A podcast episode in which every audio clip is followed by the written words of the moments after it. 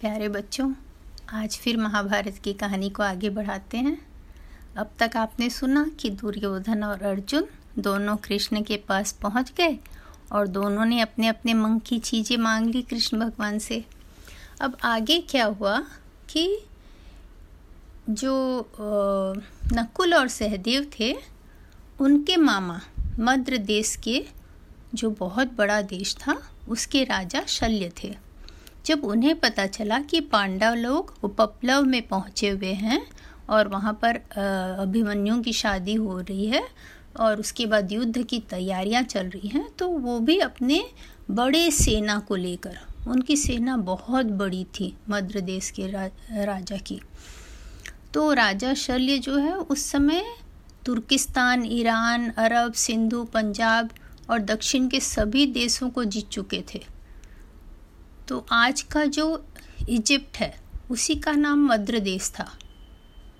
और वहाँ के जो प्रतापी राजा थे, वो निकल पड़े अपनी लंबी चौड़ी सेना को लेकर। उनकी सेना कहते हैं इतनी बड़ी थी कि पंद्रह माइल तक में वो लोग जगह घेरते थे जहाँ पर वो आराम करने, विश्राम करने के लिए रुकते थे।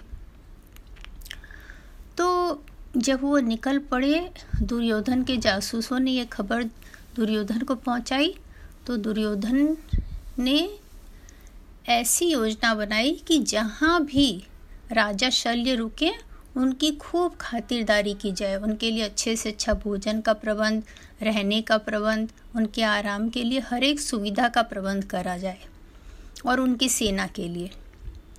तो राजा शल्य जहाँ भी रुकते, उनके लिए बहुत अच्छा प्रबंध होता था। और उन्होंने जब दो तीन बार ऐसा हो गया तो फिर जो उनके पास सेवा के लिए लोग थे, उनके व्यवस्था, व्यवस्थापक से उन्होंने कहा कि, भाई, आप हमारे भांजे युधिष्ठिर से कह दें कि मैं उनकी व्यवस्था से बहुत बहुत संतुष्ट हूँ। ये सुनकर उन्होंने बताया कि ये सेवा की जो योजना है, ये सारी दुर्योधन की ओर से की गई है। तो शल्य राजा को बहुत ही ज़्यादा आश्चर्य हुआ और फिर उन्हें पता चला कि दुर्योधन स्वयं भी उनकी सेवा में वहाँ पर मौजूद हैं। तो उन्होंने उनसे मिलने को बुलाया तो और दुर्योधन को कहा कि आपने मेरे भांजों को बहुत सताया है। मैं उसके लिए आपको दंड देने के लिए यहाँ आया था। पर आपने अपनी चालाकी से मुझे संतुष्ट करके ऐसा किया कि मैं अब आपकी विनाश, आपका अनिष्ट नहीं कर पाऊँगा। तो मैं आपके लिए क्या कर सकता हूँ? तो उन्होंने कहा दुर्योधन ने कि जैसे आप पांडवों के मामा हैं, हमारे भी तो मामा ही हैं तो आप हमारी ओर से युद्ध लड़ें। मैं यही आपसे अपेक्षा करता हूँ पुरस्कार में। शल्य बिल्कुल परेशान हो गए। उनको समझ में नहीं आया, क्या करें? लेकिन कभी कभी ऐसा होता है कि लोग विवेकपूर्ण निर्णय नहीं लेकर गलत निर्णय ले लेते हैं। और उन्होंने भी उनसे कह दिया कि ठीक है, मैं आपकी ओर से लड़ूँगा, पर मुझे उसके पहले युधिष्ठिर से मिलने जाना है। तो फिर वो युधिष्ठिर से मिलने गए, और वहाँ उन्होंने जाकर धर्मराज को बताया कि मैं आपसे मिलने आ रहा था, लेकिन दुर्योधन ने अपने योजना में मुझे फंसाकर और मेरे से वचन ले लिया कि मैं उसका सहयोग करूँगा युद्ध में। मुझे इस बात का बहुत दुख है, पर मैंने वचन दे दिया है। तो युधिष्ठिर ने कहा कि कोई बात नहीं है आपने अगर ऐसा वचन दे दिया है तो लेकिन फिर भी आप हमारे लिए बहुत ज़्यादा उपयोगी सिद्ध हो सकते हैं। तो शल्य, राजा शल्य ने पूछा, वो कैसे?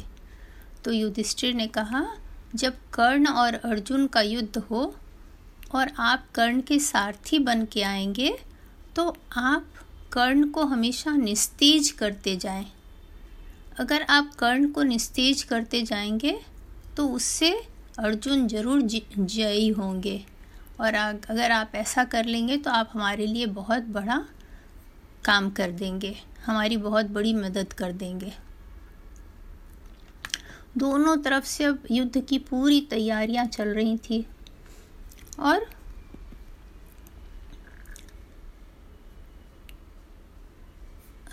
यहाँ पर वो हस्तिनापुर के पुरोहित पहुँचे। पुरोहित जी ने जाकर भीष्म पितामह, द्रोणाचार्य, विदुर सबसे बातें कर ली पर सबने उनको यही बताया कि दुर्योधन युद्ध के बिना नहीं मानेगा। फिर उन्होंने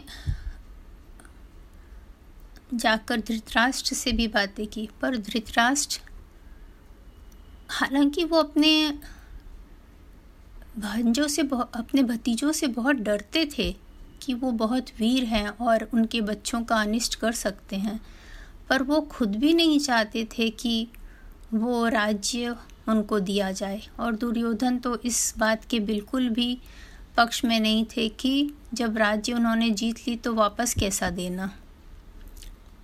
गांधारी ने बहुत समझाने की कोशिश की, पर उनकी बात को किसी ने नहीं माना। लेकिन पुरोहित ने जब बताया कि भीम और अर्जुन के मुकाबले में कोई वीर है नहीं तो इस बात का उनके दिमाग में बहुत डर और बढ़ गया था। धृतराष्ट्र के और वो जो हैं, जब पुरोहित को निराश करके भेज दिए, उसके बाद अपने तरफ़ से उन्होंने संजय को युधिष्ठिर के पास भेजा और बोले कि, देखो, जाके उन्हें ये बताओ कि हम लोग अगर आपस में लड़ेंगे तो उससे कोई फ़ायदा नहीं होगा और कोई आके हम दोनों के राज्यों को जीत के ले जाएगा। इसलिए हमें आपस में नहीं लड़ना चाहिए। ये संदेश लेकर संजय वहाँ पहुँचे। लेकिन युधिष्ठिर ने उनसे पूछा, आपकी बात तो सही है। उन्होंने उन्हें एक कहानी सुनाई युधिष्ठिर को कि जब एक शिकारी ने जंगल में दाना डाल के जाल बिछाया तो सब कबूतर मिलकर उसे चुगने आए और फिर आपस में सलाह करके सबके साथ एक साथ उड़ गए। तो लोगों ने देखा कि शिकारी विचलित नहीं हुआ। तो उन्होंने पूछा, अरे, तुम्हारा जाल लेकर ये उड़ रहे हैं? तुम्हें चिंता नहीं है? उसने कहा, नहीं, अभी थोड़ी देर में इनमें मतभेद हो जाएगा और ये ज़मीन में आ जाएँगे। तो इसी तरह जब आप और पांडव और कौरव लोग लड़ाई करेंगे तो तीसरा और कोई आकर उसमें फ़ायदा उठा लेगा। तो युधिष्ठिर ने कहा, आपकी बात बिल्कुल ठीक है, पर जब हमें दुर्योधन कोई भी जगह नहीं देने को तैयार है तो हम कहाँ जाएँगे? इसलिए युद्ध तो करना ही पड़ेगा और कोई उपाय नहीं है। और इस तरह संजय को वापस जाना पड़ा। आज की कहानी यही ख़त्म करते हैं। कहानी में बहुत सारे मोड़ हैं। इतने अच्छे अच्छे वीर शुरमा और सब का कितने छल से वध होता है। बहुत बहुत अजीब सी कहानी है महाभारत की, क्योंकि सब एक से एक शूरवीर, जिन्हें मारना बहुत मुश्किल और उसके बाद उन्हें मारना ज़रूरी है, क्योंकि एक पक्ष का अंत बिना हुए दूसरे पक्ष को विजय कैसे मिलेगी? इस तरह युद्ध चलता रहता है और एक एक शूरवीर मरते रहते हैं।